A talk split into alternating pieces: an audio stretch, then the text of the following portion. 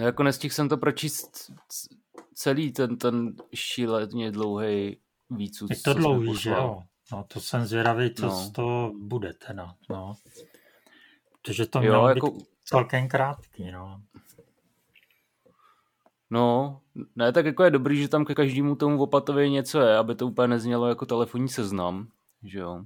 Hmm. No, on to trochu teda bude, ten seznam. Ale... Jako jo, ale není to tak hrozný, když tam jako k vě, většině z nich, nebo možná snad ke všem, jako máš napsané nějaký, nějaký storíčko. No, jako moc se to podřizuje tomu publikovanému, kdy to furt jde takhle po opatech, ale zase přepracovat to nějak jinak, to by bylo moc práce. Tak zase na jednu stranu je to přehlednější, že jo? No, jako vlastně moc přehledný to není, protože přehledný by to bylo, kdyby to bylo jako ekonomie toho kláštera v tomhle období.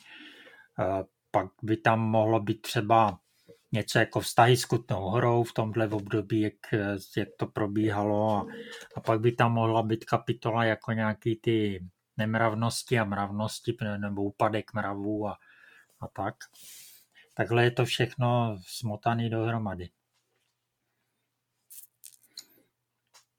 Nebo roz, rozházený, takže nějak úplně ono to není nebo poukázat na nějaký problémy, ale to zase nemám všechno naštudovaný jako a, vlastně tam je, tam je podle mě docela hodně věcí nevyjasněných. Jo? Když ti píšou, že se archiv vrátil někdy 1550 nebo 1450 nebo když 1500 a pak, že se vrátil 1630, tak kdy se vlastně vrátil, nebo co se vrátilo a tak a, a jako hmm. nějaký Čili některé ty zprávy, co tam jsou, nebo třeba, že dotyčnej se opad oženil a odešel do bytýšky, a nebo Bíteše, jo? což jsou dvě různé místa, že jo? Velká Bíteš a Veverská Bítýška. To znamená to z Cimrmanů. Ale zase to celkem jedno. Tam byl nějaký z Bítýšky, ne? V Blaníku. No. Tam byl, no. No, ono je to, ta bytíška je kousek od hradu Veveří a ten je úžasný. Jo, on se jmenoval Veverka z bytíšky, ne? No. No vidíš, tak to jsem ani nevěděl.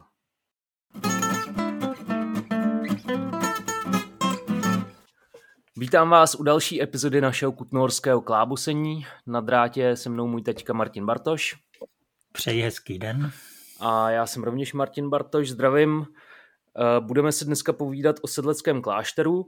Eh, rovněž jsme se rozhodli, že budeme natáčet zase takhle každý z, na dálku ze svého bytu, protože ačkoliv ty setkání v hospodě jsou příjemný, tak eh, přece jenom ta kvalita toho zvuku není na takový úrovni, takže jsme se říkali, že z hospody budeme spíš dělat ten, tu podkategorii historický freestyle, jak jsme to nazvali, a jinak tyhle ty velké epizody dlouhý a vyrešeršovaný poctivě, budeme spíš dělat eh, v téhle asi lepší zvukové kvalitě.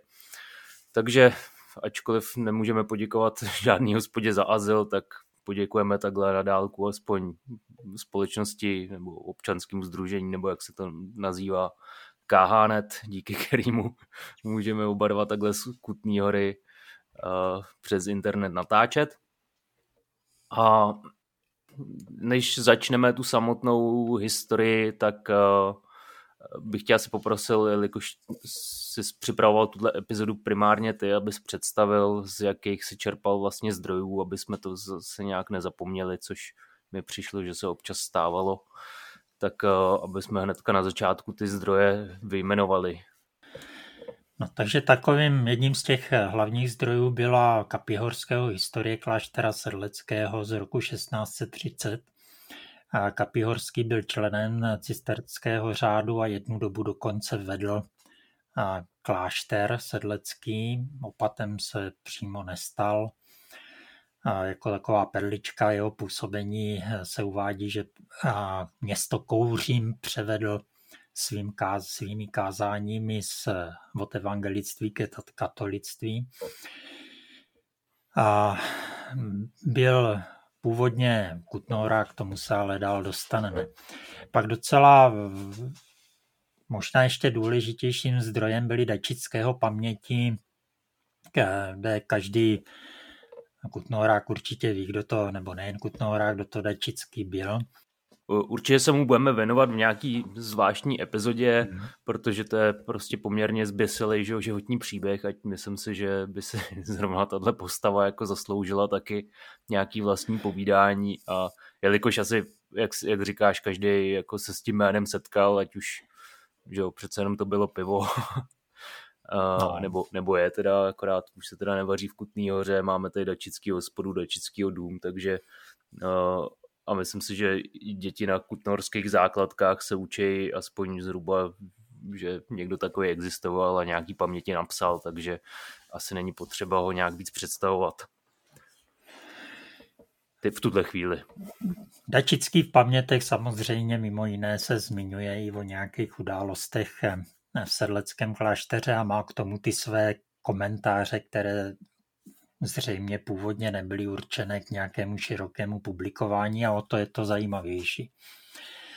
A další eh, práce, do kterých jsem teda nějak nakoukal, byly hm, historie sedleckého kláštera, kterou napsal sedlecký farář Devoty, nebo mimo jiné i sedlecký farář Devoty, Buditel a, a podobně. To je z, z začátku 19. století se říkal, nebo... 1824 vyšly. Mm-hmm.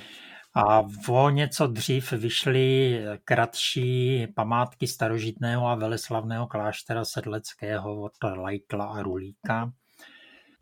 Docela hezky je schrnutá historie sedleckého kláštera v Zavodilově Kutnohorsku slovem i obrazem. No a pak jako velice vhodným nebo velice dobrým pramenem, i když spíš proč, eh, až pro ten následující díl z jistých důvodů. Tak předpokládám, že natočíme o tom eh, vzestupu a konci, o tom druhém vzestupu a konci kláštera, ale i pro tento díl, pro to mezidobí mezi vypálením a obnovou, tak je diplomová práce eh, Jana Lavického z Filozofické fakulty Karlovy univerzity z roku 2008 která se teda i příznačně jmenuje Klášter sedleci mezi zničením a druhým založením. No a mohl bys jenom v rychlosti říct, jako v jakých letopočtech se teda pohybujeme, kdy bylo zničení, kdy je druhý založení?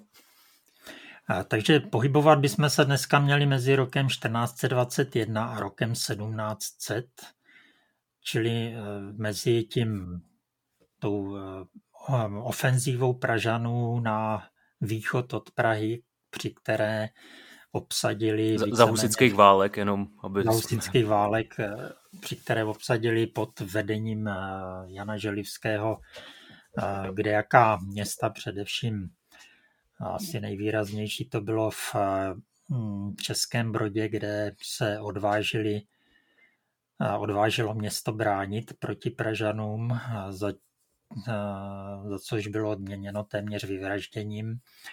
A to tak zastrašilo ty ostatní, že vlastně už eh, se nechávali obsadit nebo otevírali brány a, a přijímali Pražany.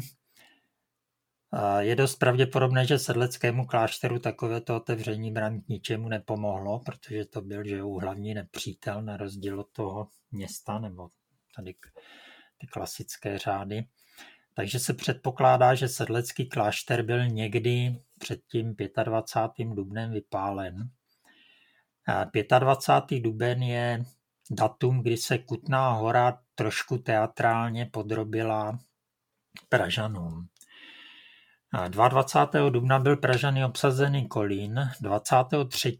dubna se vydal mincmistr Mikeš Divůček zarytý nepřítel husitů na průzkum co dělat, jestli se těm Pražanům bránit. Vrátil se údajně ten samý den a oznámil, že to nemá smysl. A tak se předem nějak zřejmě domluvilo, že eh, dojde k takovému, jak jsem říkal, trochu teatrálnímu podrobení, kdy kutnohořští vyšli Pražanům naproti ke klášteru sedleckému, poklekli, prosili o milost. Kněz Želivským připomněl, připomněl jejich hříchy, oznámil jim mír a milost A jak praví kronikář, v tomto případě teda Vavřinec z Březové, a když se dali obě strany do velkého pláče, hned pozdvihli hlavy k nebesům, zpívajíce střídavě tě Boha chválíme, totiž Kutnohorští jeden verš a Pražané druhý, a tak se s plesáním vrátili z Pražany do města.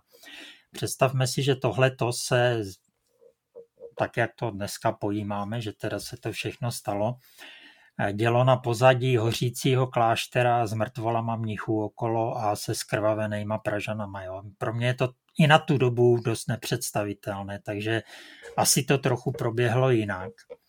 Je třeba možný, že ten klášter vyvraždili a zapálili až potom, nebo já, já nevím, prostě tam nemá cenu si kolem toho vymýšlet.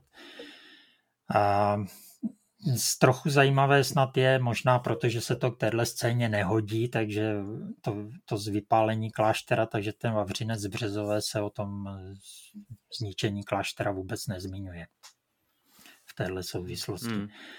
Já jenom zmíním, uh, protože jsme to možná neřekli, že vlastně my už jsme jeden díl o tom sedleckém klášteru měli, kdy jsme vlastně končili tady tou, uh, této událostí, čili tím uh, zničením a začínáme tím znova jednak, protože opakování že je matka moudrosti a druhá, protože dneska se budeme bavit pr- právě mm-hmm. o tom, o té době, kdy ten klášter byl v dezolátním stavu, tak je právě dobrý začít připomenutím těchto událostí, aby jsme vlastně věděli, že pak těch dalších kolik 200, 300, no 280 let nějakých, že vlastně v jakém stavu se ten klášter nachází a proč.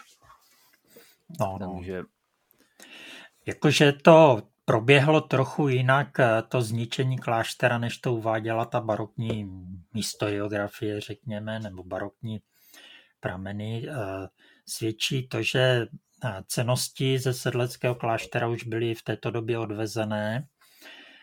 Archiv klášterní byl odvezený a pravděpodobně předpokládá se, že byly pryč i naprostá většina mnichů.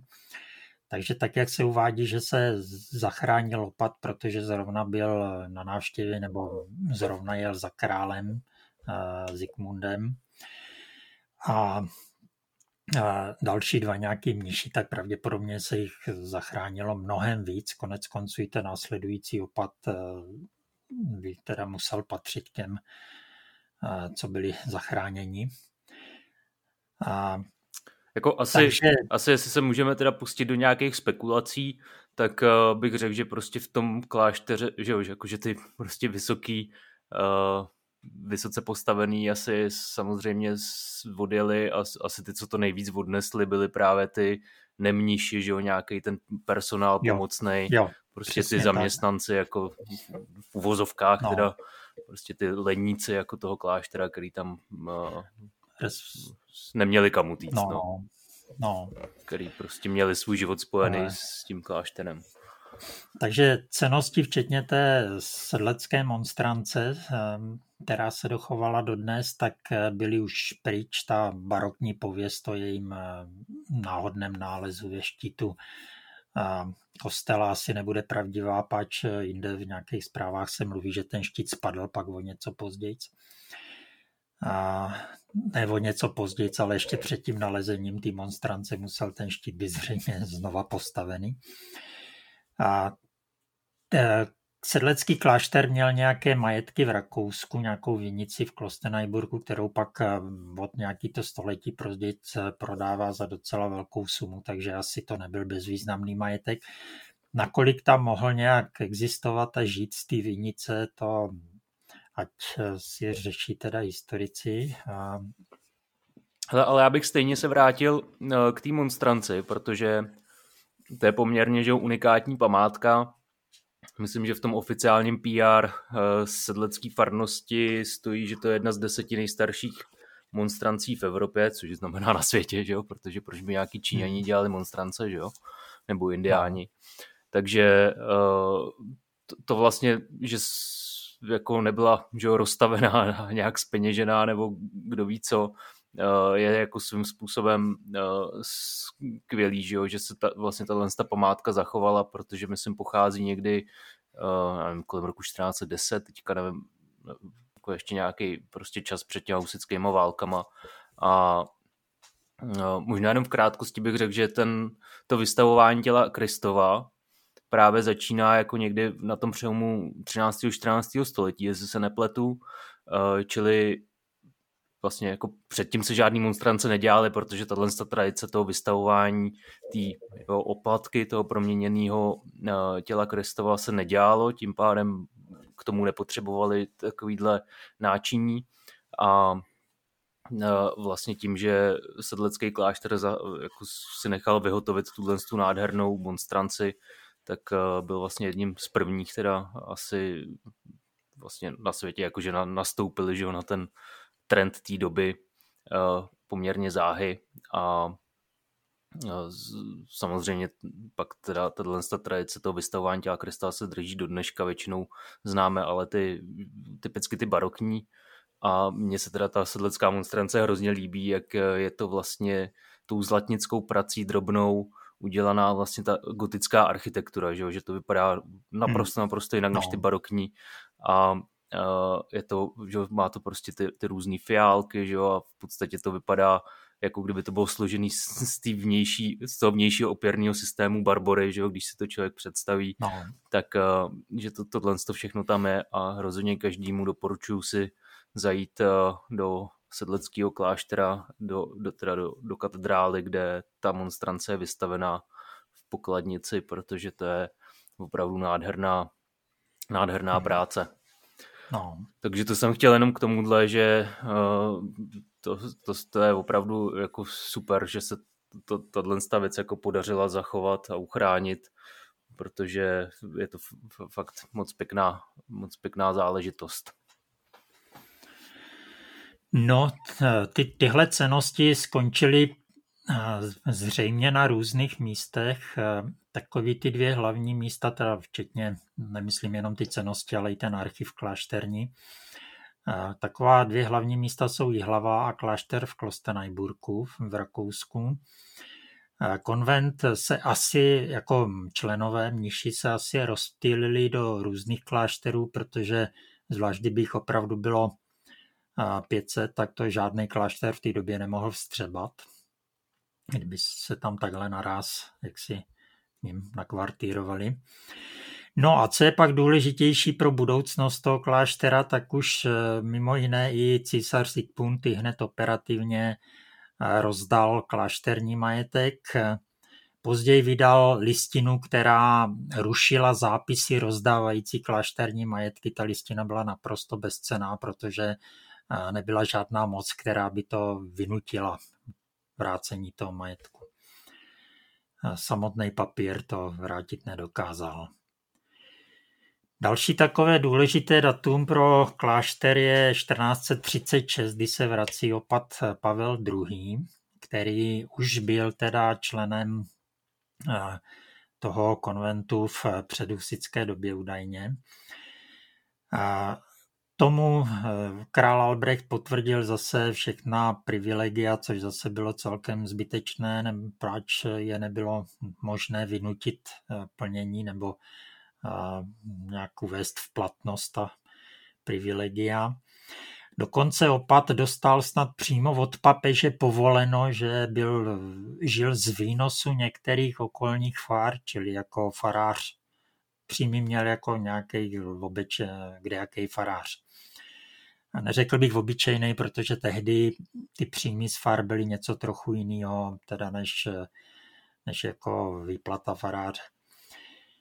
A někdy to byly docela obrovské peníze, což se ale z toho pata Pavla teda netýkalo, ten žil hodně chudě.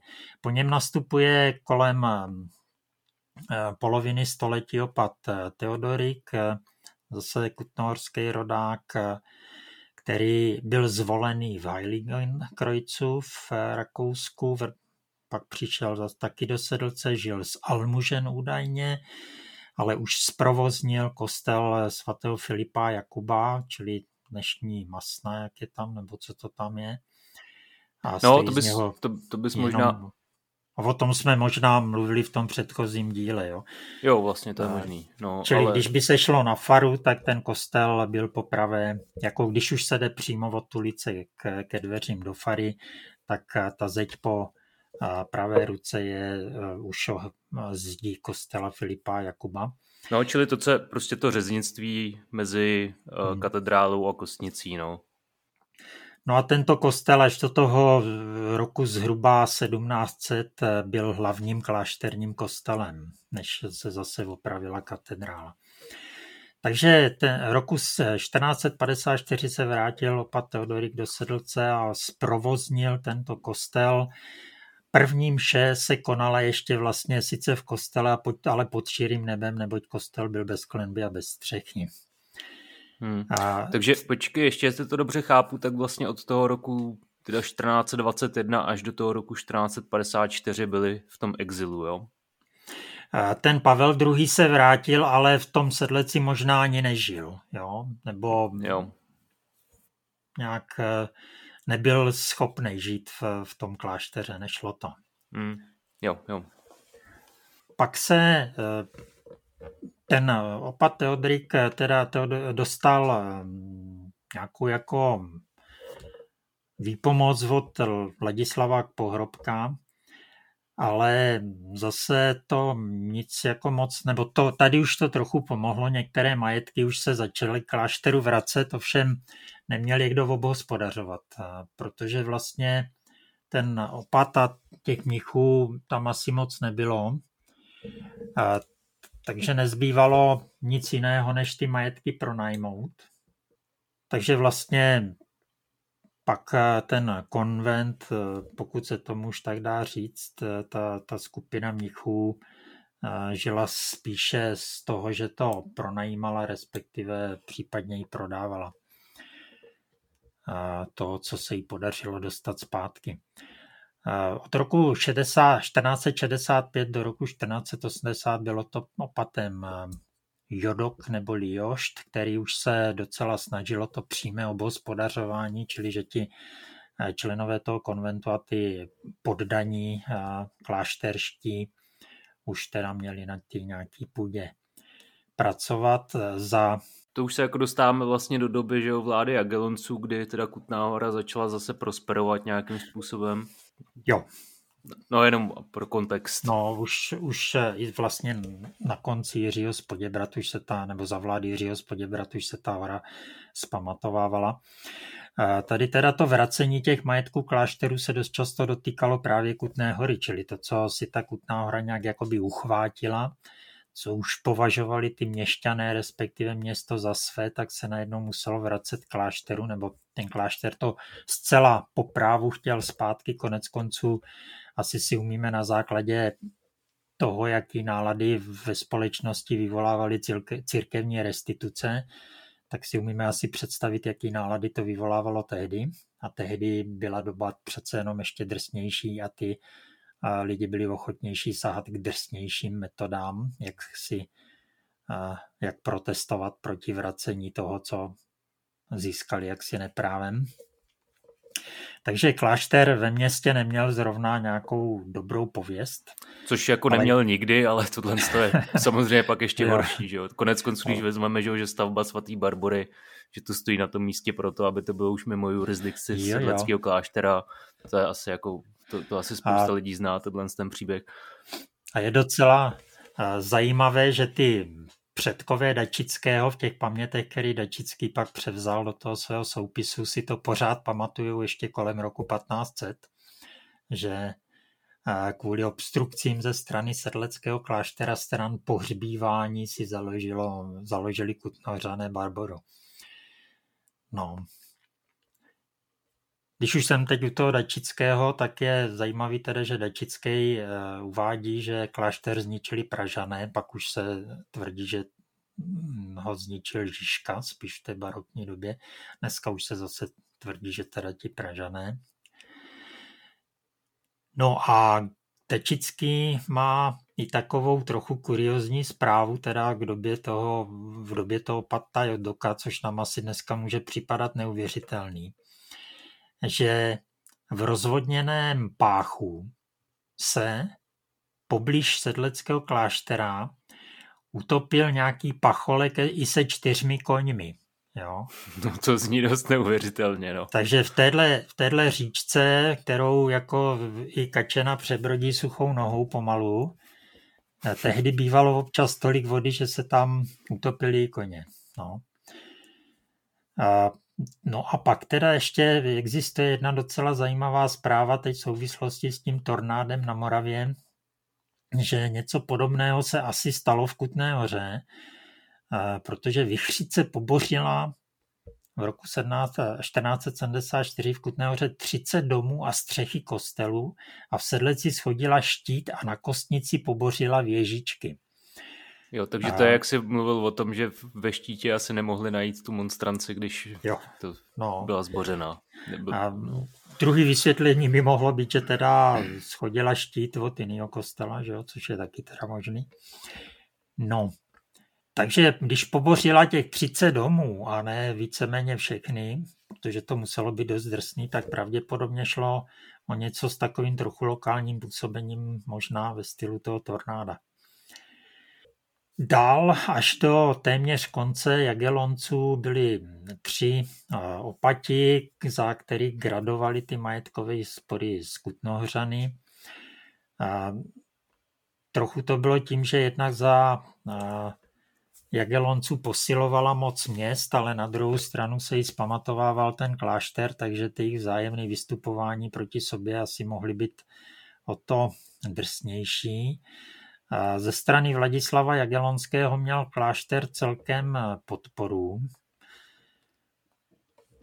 Možná, no, no tam nebudu radši si moc vymýšlet. A ještě bych tady hm, připomněl trochu, že ten klášter, když se asi trochu zmátořil, tak se stal eh, možná téměř jediným místem v okolí, kde, bylo, kde se mohli pohřbívat eh, katolíci. Eh, že to bylo vlastně asi jediné místo s opravdu takovou katolickou tradici, ještě navíc ten hřbitov měl asi tu svoji tradici. Takže zatímco evangelíci měli těch možností, kde se nechat pohřbít dost, tak ty katolíci dávali asi možná docela dost e, i z těch historických důvodů přednost tomu sedleckému hřbitovu. Já jenom zase pro kontext z těch minulých dílů doplním, že to jsme vlastně v době, že jo, kdy tady fungovali utrakvisti vlastně u svatého Jakuba, že jo, na faře tak měli jo. vlastně tu no, no. konzistoř nějakou, ne? No, no, tady bych teda správně utrakviste v téhle době, no, ne teda evangelíci ty. No, no, utrakviste, že jo, evangelíci až o nějakých 80 let později, nebo... To už to vyhráli, jo, ale... No. No. Takže třeba mimo jiné teda byl 1493 pohřbený eh, v kostele svatého Filipa Jakuba vnuk Jiřího Spoděbrat Hinek. Docela zajímavé jsou zprávy o takových jakoby ekumenických vztazích. Jo. A pomíňme tady ekumenu typu, jakože Dačický chodil popíjet do sedleckého kláštera s opatem. To bylo trošku něco jiného, bych řekl.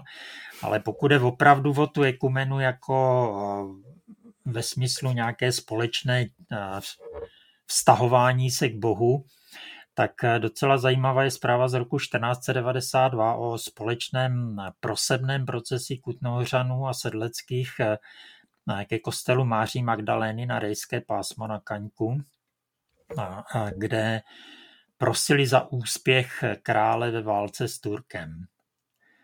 A do jaké míry to bylo třeba nařízený králem tyhle procesy, no ale každopádně nepobili se tam, tak jako nějaký občas ty vztahy mohly být i dobrý těch Kutnohřanů s tím klášterem. No ale ty majetkové spory ty teda probíhají pořád, takže 1513 vyhráli, eh, vyhrál sedlecký klášter spor o lom na kámen. Nejspíš mohlo jít o eh, lom na ptáku, kde je dneska taková ta oddychová zóna za tím domem důchodců, nebo co to je, po sociálních služeb. No, pak eh, z nějakých Zase kdybych teda mm, něco z toho Dačického, tak Dačický poměrně podrobně sleduje ty výměny těch jednotlivých opatů a někdy teda k tomu má i nějaký takový poměrně trefný poznámky, které, jak eh, říkám, možná ani neměly být eh, moc uveřejňovaný. Celkem důsledně si všímá národnosti eh, těch opatů. A... No, jako Dačický prostě a Němci, že jo, to, to no, je taky téma, no. Je, je jako obecně, že jo, katolíci a Němci to bylo něco strašného z jeho pohledu, pokud to všem s ním nepopíjeli. V tom případě mu to nevadilo. Jo? Takže katolický opat Němec eh, Jiří Taxer, tak tam to bylo všechno v pořádku. Ale si uměl aspoň česky, že jo? Jako, když ten Němec ani neuměl česky, tak to už bylo konečná u něj. No, přijde. pak je tam jeden opat, který neuměl možná ani německy. no. Byl francouz. no. A, takže eh, v roku, eh, od roku 1521 do 1548 byl opatem Jiří, o kterém teda eh, Kapiorský píše, že klášteru nehrubě posloužil, protože odprodával majetek, nadělal dluhu a příjmy kláštera eh, teda velice stenčil. Za jeho opatování ale došlo k návratu klášterních ceností a klášterního archivu z Klostenajburku a Zihlavím. Což je jako vlastně zvláštní, uh, že člověk by, by řekl, že když teda něco odprodává, tak uh, by asi neměl děl, nadělat dluhy, ale tak jako myslíš, že třeba ten návrat ceností, jako že to musel nějak vykupovat, nebo jako na co pak ty peníze teda používal? Já teda spíš bych to viděl eh, jinak, jo? že aby ty cenosti se mohly vrátit, tak zřejmě už ten klášter musel být nějakým docela rozumným stavu. Jo, jo jasně, do... aby, aby ar- ar- který nemá nemů... střechy, jo? tak no, to jasně. asi převádět nebude. Jo. Hmm. Takže je možný, že on ty dluhy nadělal a ty grunty odprodal proto, aby obnovil uh, nějaký ty stavby konvent. toho konventu. No. Mm, jo. Ale teda Kapihorský eh, tohle tak nějak nevidí, nebo nepíše, že by to použil na tohle, ale když už se teda vracejí ty cenosti, tak musí být uh, nějaká možnost je někde zavřít. No. A, a teda i ten opat Jiří dostal potvrzení privilegií od Ferdinanda I což byla ale vždycky, když že jo, kr- přišel nový král, tak se mu tam v kanceláři schromažďovali ty privilegia z celého království k potvrzení, čili nebylo to zase nic tak extra výjimečného. A následuje čtyřleté období opata Antonína Fleminga, který pak odešel na Zbraslav, a pak do roku, od roku 1552 do roku 1564 opatoval Jakub Starý pivo, který nalezl v kostnici pod oltářem 10 000 dukátů. Jako nepodařilo se mně nějak úplně hodnověrně najít, co to jako asi představovalo za sumu, ale je to teda suma docela gigantická každopádně. Jenom asi ještě bych řekl, že pravděpodobně v těch, uh, v těch pramenech to je napsaný takhle, ale nejspíš to nenašel přímo on, jako spíš asi, že za jeho opatování se to nalezlo. Někdo. No a zase by se jí dál kolem toho mohlo fabulovat, protože klášter už před tím svým vypálením byl silně zadlužený a v podstatě to vypálení byla rána z milosti a to rozehnání toho konventu. Eh, čili kdyby tehdy třeba kolem toho roku 1400 věděli, že jim tam někde leží 10 tisíc, tak by je asi použili. Čili kde se tam ta suma vzala, co to bylo za dukáty, jo? co to bylo konkrétně za minci, to už se asi nepodaří zjistit. Ten opat to použil na bohoslužebné potřeby, na nový zvon pořídil a tak, čili spíše nějaké drobnosti a údajně jako neutratil zdaleka všechno. Tak nějak dotyčný kronikář píše spíš bohužel, protože pak to bylo ukradený. Možná ten no, zbytek. A, ale zřejmě částečně to muselo být použitý na opravy kláštera po požáru, ke kterému došlo roku 1558. No a Dačický poznamenává docela jako vlídně na jeho adresu, že když umřel, eh, tak byl teda nebo že tomu zápisu, že umřel opat Jakub, poznamenává latinský oráte pro ilo, čili modlete se za něj. Takovouhle krásnou vlastně poznámku nemá k žádnému jinému opatovi. No tak zase, když Jakub starý pivo měl rád ležáky, jo. že jo, tak si věřím, že měl pro něj dačický slabost. No. Následuje zhruba půlroční vláda opata Adama neboli Polidora, který údajně umřel zbaven smyslů. Uh, jestli se stihl za půl roku zbláznit z té situace kláštera, to by zase bylo takový zlehčování. No, ale někdy eh, v této době, kdy on končí a začíná teda po něm opat eh, Ondřej první Vidmon, eh, tak došlo asi k takový největší jakoby ekumenický události, řekněme, o který se dochovaly záznamy, kdy Jan Habart, děkan horský, čili utrakvista celkem jistě, kázal slovo boží v klášteře Sedlci na Velkém Krchově v pondělí po Velikonoci, čili o pouti. Jenom řeknu, Velký Krchov jako Velký hřbitov Kostnice, ten hřbitov, no, no, no. a myslím, že už jsme to taky no. zmiňovali, byl násobně větší, než je dneska no. v téhle době. No a Dačický poznamenává, čehož prvé mniši nedopouštěli. Možná to bylo v nějaké době toho eh, mezivládí, čili jeden opat umřel 5. ledna, druhý opat eh, nastoupil až 14. června, eh, tak možná nešlo o nějakou skutečnou ekumenu, ale o to, že mu to nikdo nemohl zakázat z toho kláštera. I když samozřejmě ve vedení toho kláštera, kromě opata, byli tam i další činovníci, že jo? mm-hmm. probošt a, a další, jako který to, čili když umřel opat, tak to neznamenalo, že nastalo nějaké úplné bezvládí. Takže nastupuje Ondřej první Vidmon, jinak teda, jak ten opat Adam, tak ten Ondřej se dočkali od Dačického už teda poněkud méně vlídné poznámky, má v těch pamětech připsané oba nevzdělaní, ten eh, Kapihorský taky poznamenává, že ten výmon klášterů vlastně nic dobrýho neprokázal, naopak, že byl hodně nedbalý. Byl přitom opaten celkem pěti cisterciáckých klášterů, což je skoro všechny v, eh, Čechách teda. No všechny ne, ale skoro teda všechny a dokonce ještě jednou v Důlní Lužici, kde pak tak i zemřel a rozhazoval majetky všech těchto klášterů údajně. No. Nastupuje Ondřej II., zvaný Jekart. K němu má Kapihorský, čili katolík v té své kronice zase ne, nezvykle vlídnou poznámku.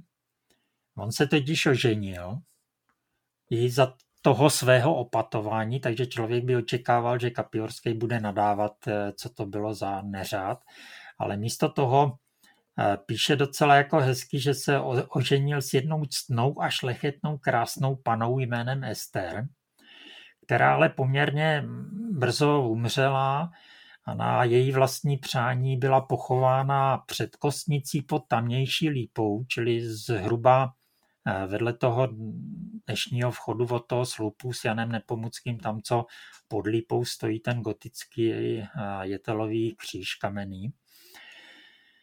A s tím, že aby opat srlet kláštera kdykoliv vzhlédne z okna svého pokoje, ví tak, aby viděl na ten její hrob. No, no to je rostomilý. Takže skoro mě to přišlo z toho, jak to ten Kapihorský píše, takže že to skoro považoval jako až za správný, že ten opat e, byl takhle jako zaláskovaný světsky. No, ale ten, tom, pro poměry v klášteře je docela charakteristická e, domluva arcibiskupa, který mu jak si oznamuje, ať mu opat neposílá k ordinování, čili k posvěcení e, na kněze hloupé troupy nepřipravené na kněžství. Takže ta, když to tak řeknu, odborná úroveň eh, v tom klášteře asi nebyla moc valná. No a eh, za tohoto opata eh, proběhl, proběhla roku 1582 královstvím morová vlna, kde se uvádí, nebo Dačický uvádí, že v, na horách Kutnách umřelo okolo pěti tisíc lidí. No a mimo jiné taky kněz Ondřej Opat Sedlecký. Takže takhle teda skončil tento opad. Nastupuje... No, ale jako pět, pět tisíc to je strašně moc teda. Je. No, to no. je jak čtvrtina nebo... Oproti těm 50 při posledním moru je to teda opravdu velký rozdíl. Hmm. Dalším opatem byl Bartoloměj II. zvaný Makeš. Tady k tomu má zase dačicky nějaké takové, řekněme, žánrové příhody, kdy 1585 eh, se šenkýřka v domě bakalářovském nevážně strkala s Matesem malířem z kláštera Sedleckého, ten spadl se schodů a ten pád nepřežil. No a ta šenkýřka pak byla popotahovaná za to, ale byla propuštěná, neboť chudý zabit byl. E, trochu to ukazuje teda stav ty, že, ty a, tehdejší spravedlnosti, čili e, stát e, přímo jak si tyhle události nezajímaly. Kdyby na to, kdyby to žaloval někdo jiný, tak jo, tak by se to muselo nějak řešit, ale malíř se z kláštera Sedleckého asi nikoho moc nezajímal, takže se to ani neřešilo, jestli teda měla na tom ta šenkýřka podíl, nebo ne na té jeho smrti. No, Dačický má zprávu o úmrtí tohoto pata, píše o něm, že umřel jako mladý člověk, rodilý Germanus a po něm nastupuje další Germanus, pro, naopata pro změnu obstárlý člověk, ta taky obtloustlý. Klášter, do té, předtím byl teda opatem kláštera ve Zlaté koruně a taky ve Višňovém brodě, neboli ve Vyšším brodě. A to Georgius Taxerus, dá se říct, že to byl takový teď nevím, jak je takový ten nejsprávnější eh, pojem, ale takový kumpan Dačického, pokud je o nějaký pitky a podobně. No. Takže eh, v případě toho Jiřího Taxera Dačickýmu vůbec nevadilo, že eh, ten opad měl, byl mravů nevázaných, že měl zálibu v hudbě a údajně teda i v ženách. A samozřejmě v pití. Dačický akorát poznamenává, že byl nevelkého vzrůstu, veselý, muziku milující a že sám on, ten taxer, teda na mnichy a jeptišky zanevřel, říkají, že ho čert do té kápě strčil a jeptišky pak s odpuštěním teda, budu citovat Dačického, nebeskými kurvami nazejval. To slovo dneska teda hodně sprostý, tehdy nebylo až tak s prostým slovem, ale pochvala to taky nebyla teda. No, nezní to tak. No, pak teda k době tohoto opata má Dačický, eh, blíží se to, že už, už teda si jednáme o opatech opravdu z toho dačického aktivního života, takže už těch zpráv má víc. Eh, tak uvádí třeba i umrtí Jana Bradavičky, úředníka eh, klášterského. Eh, z mého hlediska mimořádně zajímavá zpráva je z roku 1587, kde Dačicky uvádí, že roku 1581 byl založený velký rybník, větší teda ještě ne, ne velký, ale rybník nad, velkým, než, nad dnešním velkým rybníkem, který byl ještě větší než ten velký rybník. A, a Dokončen byl roku 1887 a hned po dokončení 17. května došlo k jeho přeplnění. 1587. 1587. No. Jo. Eh, k protržení hráze, následně došlo k protržení hráze i dnešního velkého rybníka a teda k vyplavení všeho, co bylo po cestě, pobořilo i to, to i hradby města v, eh, poblíž Páchu. Ale to důležité je, že tady Dačický píše, že ta hra z velkého rybníka byla postavena z kamene štukverkového, čili z kamenných kvádrů, které byly brány z pobořeného kláštera sedleckého. Takže... Je docela dálka vlastně. A je to zase trošku, no dálka, ale zase to byl vynikající materiál. Na druhou stranu, teda, že samozřejmě tady ten rybník byl dělaný pro potřeby dolů, takže tam ta moc mohla víc zasáhnout. Ale že si teda klášter nechával rozebírat svoje stavby na rybniční hráz, to, s kterou jo. neměl nic společného, že jo, to... Já jenom ještě z toho stavebnictví, jako ten štukvarkový kámen, tak to se asi myslí prostě ten takzvaný že jo, štuk, uh, čili když se člověk třeba podívá na Jakub, že jo, ten není omítaný, vlastně bar, na barboře hmm. by to mělo být jaký vidět, že jsou to vlastně takový ty obrovský kamenný kvádry, který, uh, řík, jako říká se tomu štuk právě z německého jako kus, že to ne, nebyl kámen, že jo, který by se uh, prodával nějak na váhu, ale prostě za kus, protože to jsou takový obrovský uh, jo, kameny. Jo, to, no, to ani nevím, že to má takovouhle etymologii. No a hlavně teda, že, jo, že to je teda opracovaný, že jo, kamenný blok. Není to, že jo, nějak jako, že jo, normálně nějaký kamenný domy se většinou stavili třeba z nějakého lomového kamene, že jo, to už muselo být prostě echt stavba, aby se to dělalo z takových z takhle opracovaných kamenů a právě to typický třeba pro ty kostely, že jo, nebo pro ty církevní stavby. Ale tak asi třeba jako i hrádek z toho nejspíš bojaky. No, no. Do značné míry, no, celé asi ne, že jo. Tam, co je omítnutý, tak tam možná No, ne. jakože typicky se vomítá právě to, co je z toho lomového zdiva, aby se nevyplavil ten, um, hmm. ta malta, že jo. No a dost často i v té gotice to bylo naznačené to kvádrování v té omítce, že jo. Hmm. No hlavně typicky pak v renesanci, že jo. A to z grafita, no. To, to, to je na to, co, to je na tom celý postavený, že, že vlastně hmm. to postavíš z toho levného lomového kamene a pak to tam jenom namaluješ, aby to vypadalo, že to je, uh, že to je z těch no. velkých štuků.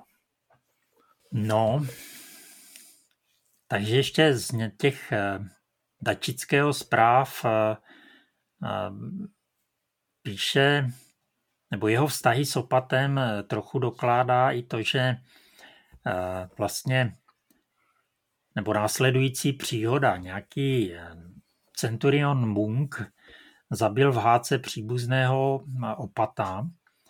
Eh, on vlastně ten příbuzný přišel nějak za opatem, jestli by mu opat nějak nepomohl. A opat mu dal vlastně nějaký dlužní úpis toho Centuriona jde za tím Centurionem a má mít z něho peníze. Dopadlo to tak, že ten Centurion toho dotyčného zapíchl, čímž byl dluh jaksi vyřízený, že, jo, jako že by ho nemusel platit nebo co. A opat teda samozřejmě chtěl, aby ten Centurion byl potrestaný za tuto... Ono to bylo v hádce, tak kdo ví, jak moc ho chtěl doopravdy zabít. Čili spíš zabití než, než vražda.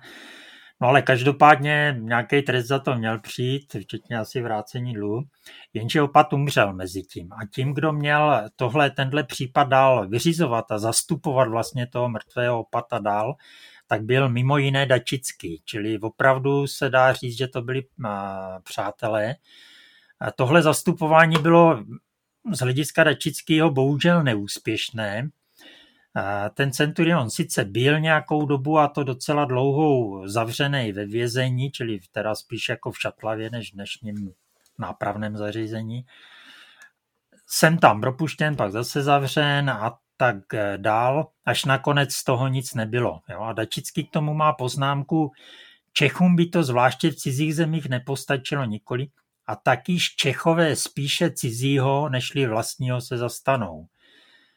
Je to z jeho strany teda krajně nevhodná poznámka, protože v podstatě přesně něčeho stejného jako ten Centurion se dopustil Dačický.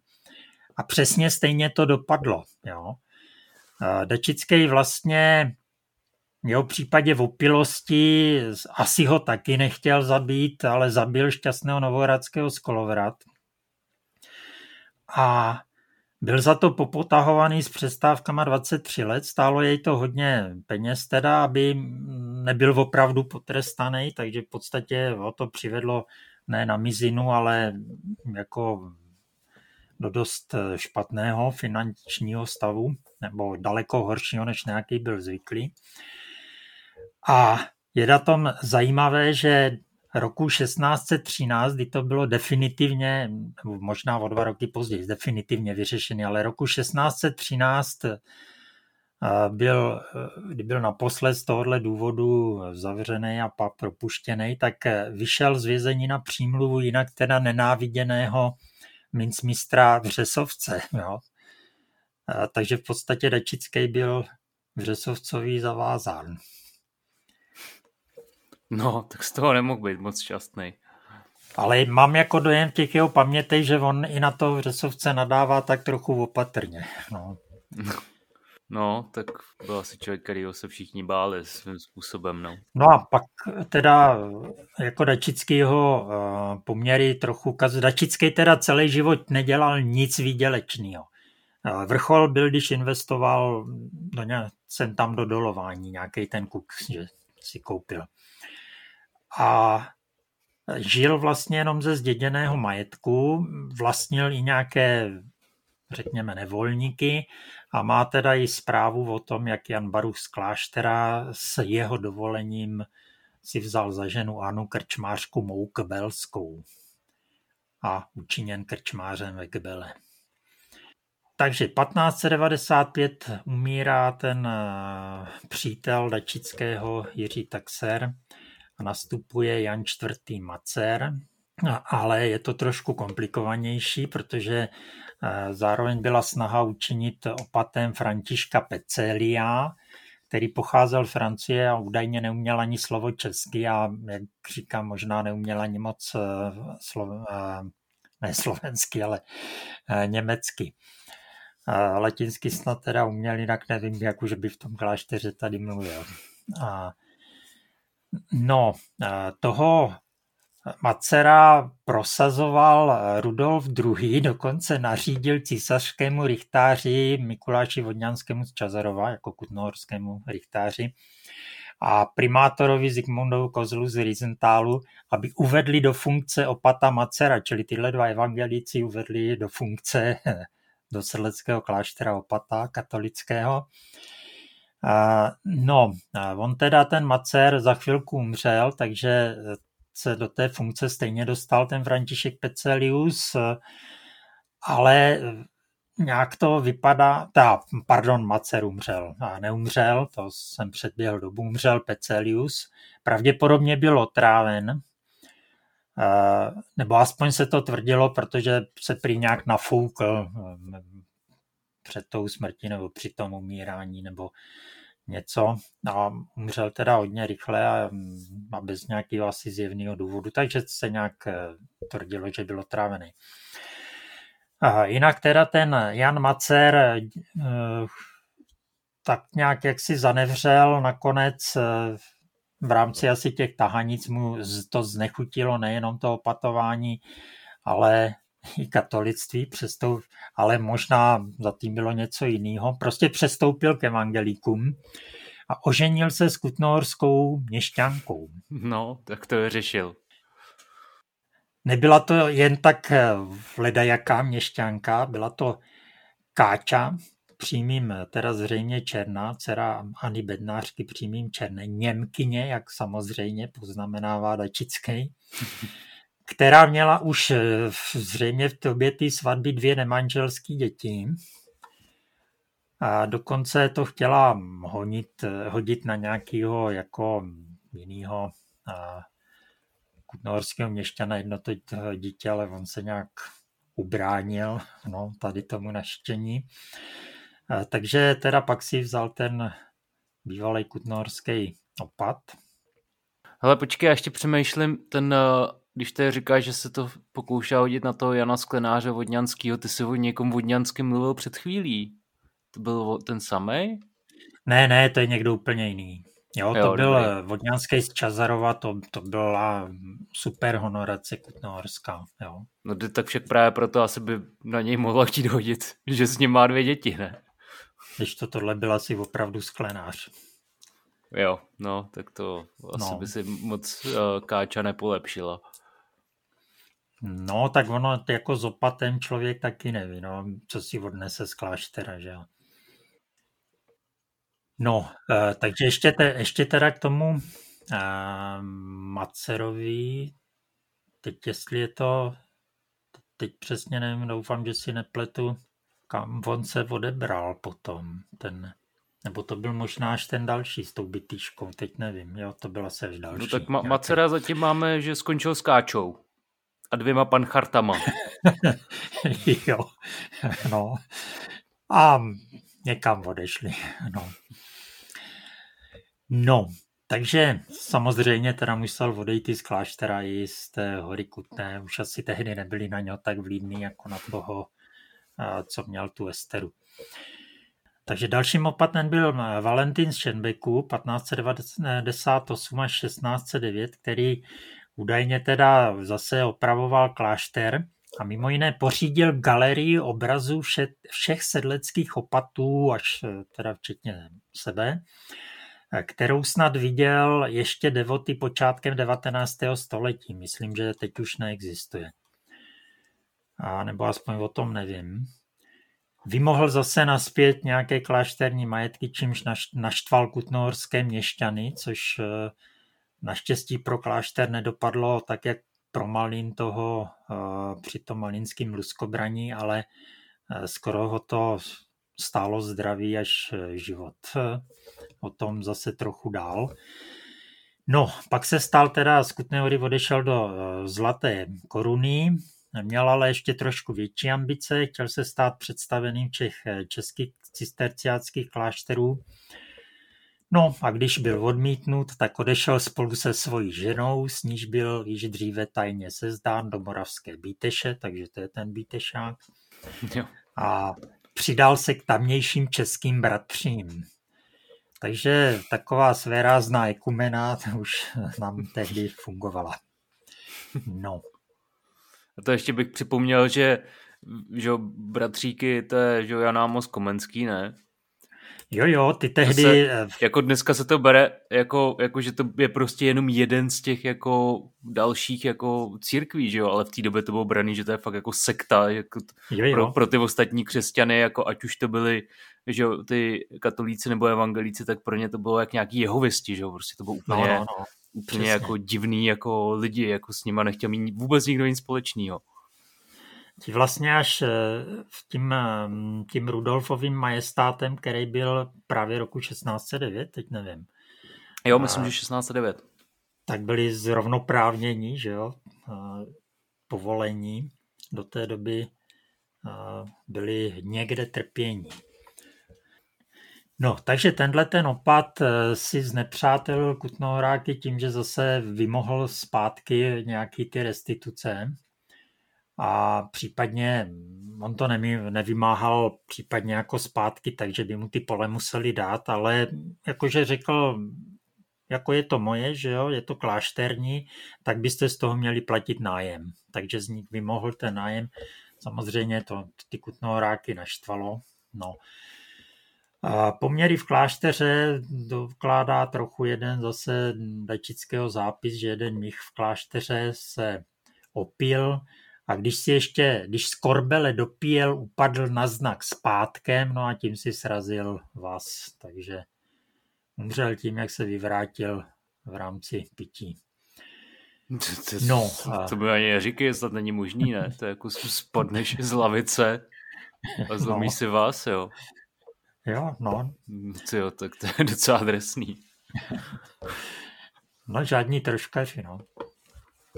A pak je tam taková trochu kuriozní zpráva, že Jan, syn Jana Piscisa, písaře radního, se nějak nepohodl s otcem a utekl do kláštera Sedleckého, kde se chtěl stát smíchem. O něm určitě budeme mluvit, až budu mluvit o té historii domů uh, Joe ČP 379, jak jsem na něj dělal tu diplomku, protože jo, jo, ten, to no. byl že jeden z těch vlastníků, takže uh, jo, to už mám taky skoro připravený. A to si dáme mm. hezky v hospodě. No.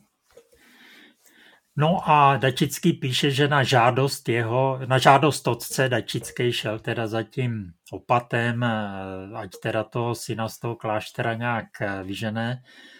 Opat řekl, že on ho teda stejně nestojí a nařídil teda tomu synovi, aby eh, sundal hábit a šel z kláštera. Syn se teda nejdřív k otci nevrátil, ale po čase teda jo a otec ho vzal na milost téměř jak v tom biblickým marnotratným synu. No. Ale asi mu tu hostinu na uvítanou nedělal, si myslím. A trochu zajímavá zpráva je taky o tom, že e, s povolením opatovým se utábořili u tábora Cikání, e, který bylo asi 80 osob a lidé z hory tam běželi si nechat věštit budoucnost, eh, mimo jiné teda, že zvláště ženské všetečné pohlaví. Jenom bych, jenom bych řekl, že ten termín cikáni používáme, protože to je v tom pramenu, jinak samozřejmě tak, víme, že se říká Romové. Tak. tak. Ano. Ale nemůžeme to v, přepsat, v dačickém přepsat, to by bylo dost jaksi nekorektní za vůči dačickému. Je to prostě dobový termín. Jo, no. No a teda zase tady tohleto hádání budoucnosti a tak, tak to naštvalo zase eh, kutnohorské kněze, takže to vyčítali, a že tam ty lidi nemají chodit.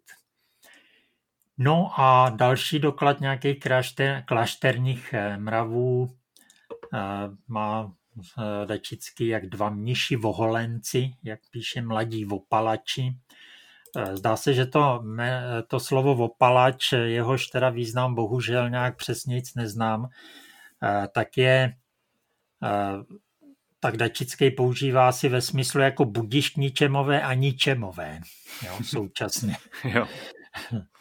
Dostavše se teda dostali do toho kláštera Sedleckého a ukradli tak nějak, co šlo a, a odešli, jo, takže ne, Um, opat pak chtěl po Richtáři, aby konkrétně Kaňkovském, aby je nějak uh, zatkl. No. A, a mimo jiné teda k roku 1599 má Dačický, že na mor umřel Václav Mlinář Klášterský. Ta událost, která téměř stála opata život, se stala roku 1607, kdy na druhý den velikonoční čili eh, o pouti sedlecké místo pobožnosti eh, Kutnohorští vlastně přepadli kostel sedlecký, vytloukli okna tak dál, opata eh, trefili kamenem, takže byl teda docela dost zraněný. A jak se tam nějak píše, tak řeholníci se nakonec zavřeli v kostele a tam se báli a s, a, a sloužili služby boží. No, to je teda ten 1607, nebo kdy? Jo, no. A co, co k tomu vedlo ty lidi? Uh, nevím, jo, tam to nějak vysvětlovaný není. Já bych to dával do souvislosti s tím, že to opata jako neměli rádi, že jim ty majetky jaksi, uh, co měli ty klášterské, tak chtěl opat z toho mít nějaký peníz. Jo, takže jako takový pomyslný papiňák bouchnul. Asi, no, no. Hmm.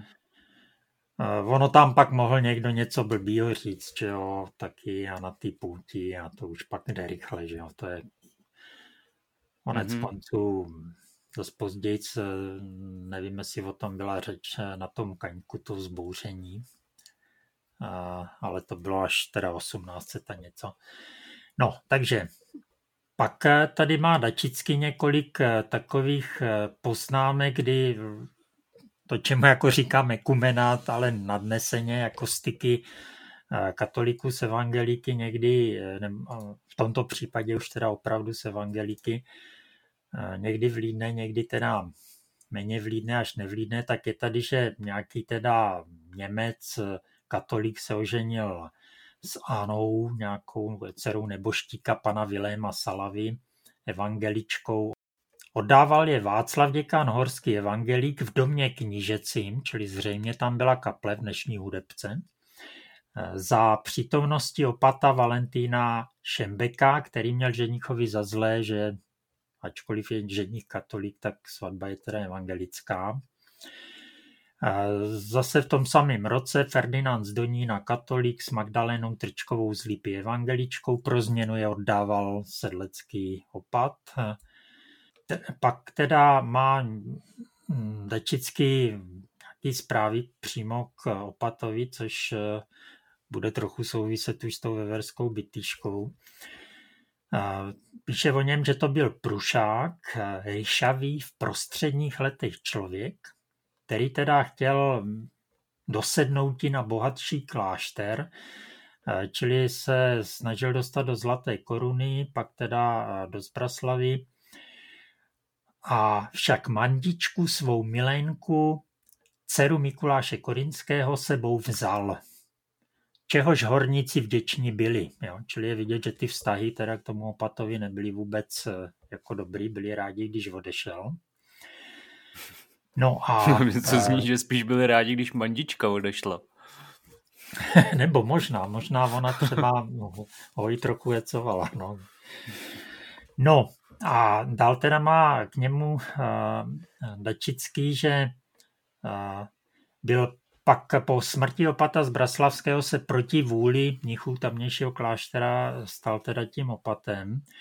Pak bylo teda legáta papežského eh, a arcibiskupa pražského předvolaný a v, na kapucin, a v kapucinském klášteře na Hradčanech byl byt a prán perlou, protože frejírství provozoval a své milenky sobě do mužských šatů vstrojil, No a že klášter Sedlecký a Zbraslavský obral, což, je, což asi jim vadilo ještě víc než eh, ty milenky, bych řekl. No a bylo mu nařízeno, aby vše vrátil, což teda si myslím, že šlo asi dost těžko. Takže tohle se stalo roku 1610. Eh, připomněl bych, že teda tím opatem byl v Sedleckém do roku 1609. A roku, k roku 1616 má Dačický zprávu, eh, že se teda už úplně ten Šembek trhl od katolíků a odjel z Čech do Moravy. No a zavadil, uvádí, že se usadil v té bytyšce, kde zakoupil dvůr a přidal se k českým bratřím. Takže tolik eh, teda k tomu Šembekovi. Po něm nastoupil, jak uvádí Dečický, Johannes Hartmanus Němec a Klement převor téhož kláštera mladý opalač, Němec, který si na to opatství dělal zálusk, potrhavše rejstra klášterská s hněvem preč odešel. A takže zase takový doklad asi těch vztahů, i když je možný třeba, že to Lečický trošku přehání, ale každopádně to naznačuje, že tam asi nějaký v tom klášteře byly nějaký rozpory. Opatem se teda stal docela na krátký čas Jan V. Hartmann. Nebyl příliš zdrav, takže poměrně rychle umřel a ještě Dačický má k tomu zprávu, že brzo po něm umřel Pavel Bolenda, úředník klášterský. A klášter byl pak spravovaný převorem Johanem, nebo Janem, Johannesem, a pak přišel další taková trochu tragická postava, dnes mm, Matěj Sartorius, který byl dosazen teda na to opatství. Opatem byl zase poměrně krátkou dobu. V této době došlo k vpádu pasovských. On teda, jelikož se zase tak nějak bál, že ten klášter je takový otevřený místo nebo nehájitelný, tak odvážel klášterní poklad do Pardubic nebo z Pardubic, v tom se nějak zprávy v různých místech liší. A nevím teďka, čemu dát přednost. Každopádně v Přelouči byl zabit a okraden spolu s převorem, který jel s ním. No a nějaký ty důvody toho zabití se trochu liší. Zase podle těch zdrojů, který člověk čte, takže se uvádí od přepadení loupežníky až po to, že bezdůvodně vystřelil na nějaké ženy ještě provázejíc to dost takovýma jako nadávkama. A, no a potom, co tu jednu ženu nebo dvě postřelil, tak se přeloučtí pomstili. Každopádně při tom jeho přepadení asi primárně nešlo o loupež pokladu, protože ty přeloučtí pak část toho pokladu vrátili celkem hned, část až po čase. Takže spíš asi bych dal přednost ty verzi, kterou vádí Dečický, když i v různých jeho rukopisech se to trošku liší, to, jak to uvádí. Tak uvádí, že potkav nějaké ženy a lajíce na evangelické je kaceřujíce s pohrůžkami, pravil, že střílí k sviním a vzav ručnici střelil z vozu. Postřelil teda ty, tu jednu až dvě ženy. No a stálo jej to život. Klášter pak spravoval převor Jan, který už teda ho spravoval předtím eh, Sartoriem. Pak eh, teda nastoupil eh, Jan Radotínský Němec, který zase byl jenom epizodou a po něm Jan, teda Michal I. Kukulus, u kterého je docela zajímavý, že teda se uvádí, že byl Srb a Dačický uvádí, že byl Němec, asi každý, kdo nemluvil česky, byl Němec, možná u Dačického. A nebo je možný, že, ten, že byl sice Srb, ale mluvil německy tady. No, a co teda k tomu Kukulovi říct?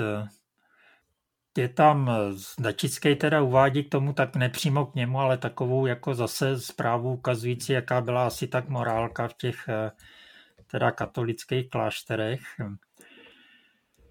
Takže eh, ten Kukulus tady v Sedleci byl asi dva roky a pak odešel eh, do dělat opata do Velehradu, protože tamnější opat byl toho opatství zbaven pro své neřádné chování, které spočívalo mimo jiné v tom, že jednu kuběnu svou zabíti dal, jak píše Dačický, což přiznejme, tedy je opravdu drsný.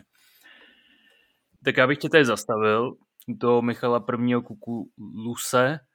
On to byl teďka trošičku telefonní seznam, protože ty poslední čtyři opati, jestli dobře počítám, tak tam vlastně byly jenom rok nebo, nebo dva roky. Jo, jo, no. To je taková rychlovka a jelikož, jelikož už máme natočeno zase přes hodinu, tak uh, bych toho opata Bartolomě třetího pizza, pik, nebo pika, nechal asi na Radši bych to říkal takhle než italsky. No, jo, jasně, no. to už by bylo takový ostravský, no. Uh, tak toho bych nechal na příště, uh, protože tam zase už se budeme dostávat že, do těch uh, událostí toho stavovského povstání a takových hmm. těch uh, té, té, té prostě turbulentní, bouřlivé doby, takže si myslím, že Hmm. To pak bude zase trošičku na díl, tak už bych to dneska nechal. No a, a asi se to dá, protože vlastně to znamená i takovou zásadní změnu. Už pak, eh, že jak vyhráli ti katolíci, tak se mění situace kláštera. Aspoň teda v rámci jakoby toho morálního postavení, nebo jeho slovo daleko víc váží než do teďka.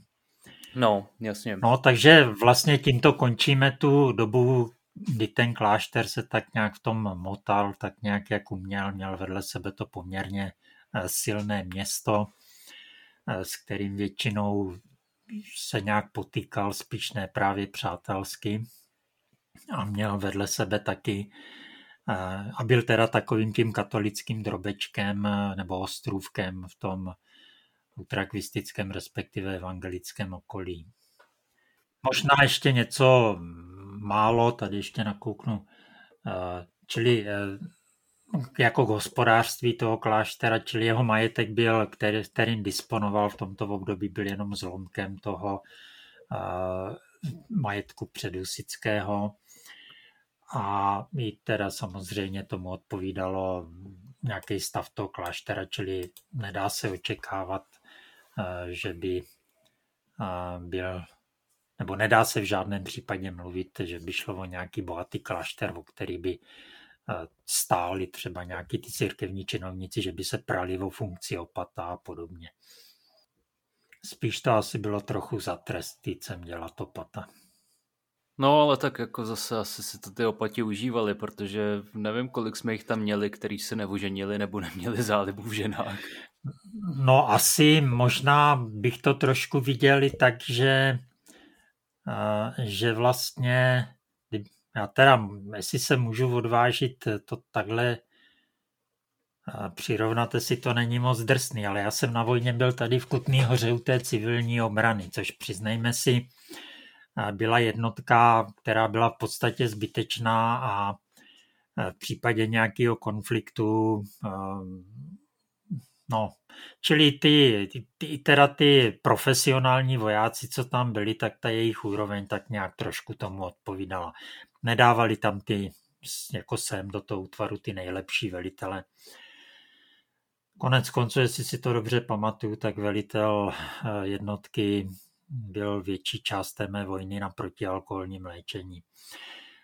Takže asi něco takového byl i ten sedlecký klášter, kde zřejmě teda byli rádi, když vůbec tam nějaký opad byl a nějakého opravdu schopného ekonoma třeba tam neměli šanci dostat. Ten by se vnutil někam jinam. Hmm. No a ještě když jo, takhle bereme ty životy těch opatů, tak ono stejně uh, většina z nich teda jako i zemřela v tom klášteře, tak jenom jestli to víš, že se tím nezaskočím tou otázkou, kde jsou ty opati vlastně pohřbený. Ty jsou v té katedrále přímo někde?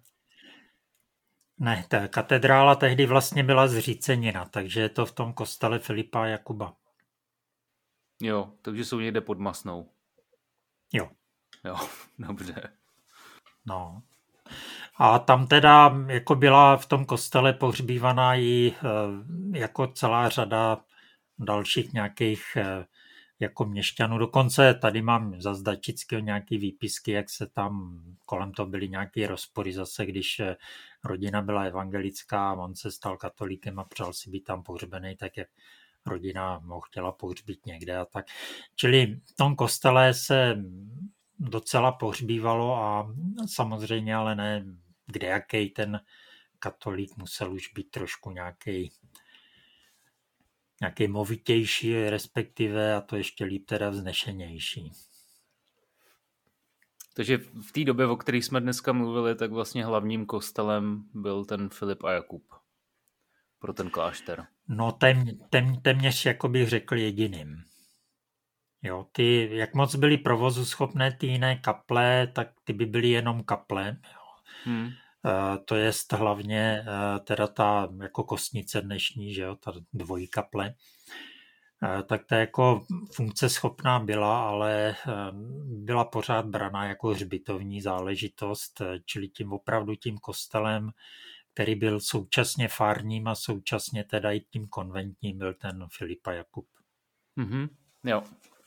Ale tak jo, tak uh, necháme uh, stavovský povstání a tyhle věci uh, na příště. To bychom se pak snad dostali až teda k tomu druhému založení kláštera. A pro dnešek bychom to ukončili, ne? Jo. No. no. Já doufám, že teda všechno bude v pořádku. Možná jsme poděkovali Káhanetu trošičku předčasně, protože se nám tady vyloupily nějaké technické obtíže, a, ale jako snad teda ten zvuk bude v pohodě, uh, tak uvidím. Tak jo. No, máš to moc hezky připravený, takže se budu těšit na příště, na, na pokračování v tomhle povídání uh, o sedleckém klášteře a doufám, že teda si to naši posluchači taky užili.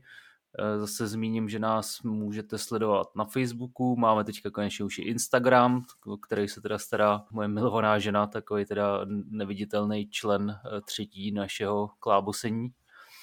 A tak bych se s váma rád rozloučil. Eh, budu, budeme se oba těšit zase někdy příště naslyšenou. Naslyšenou.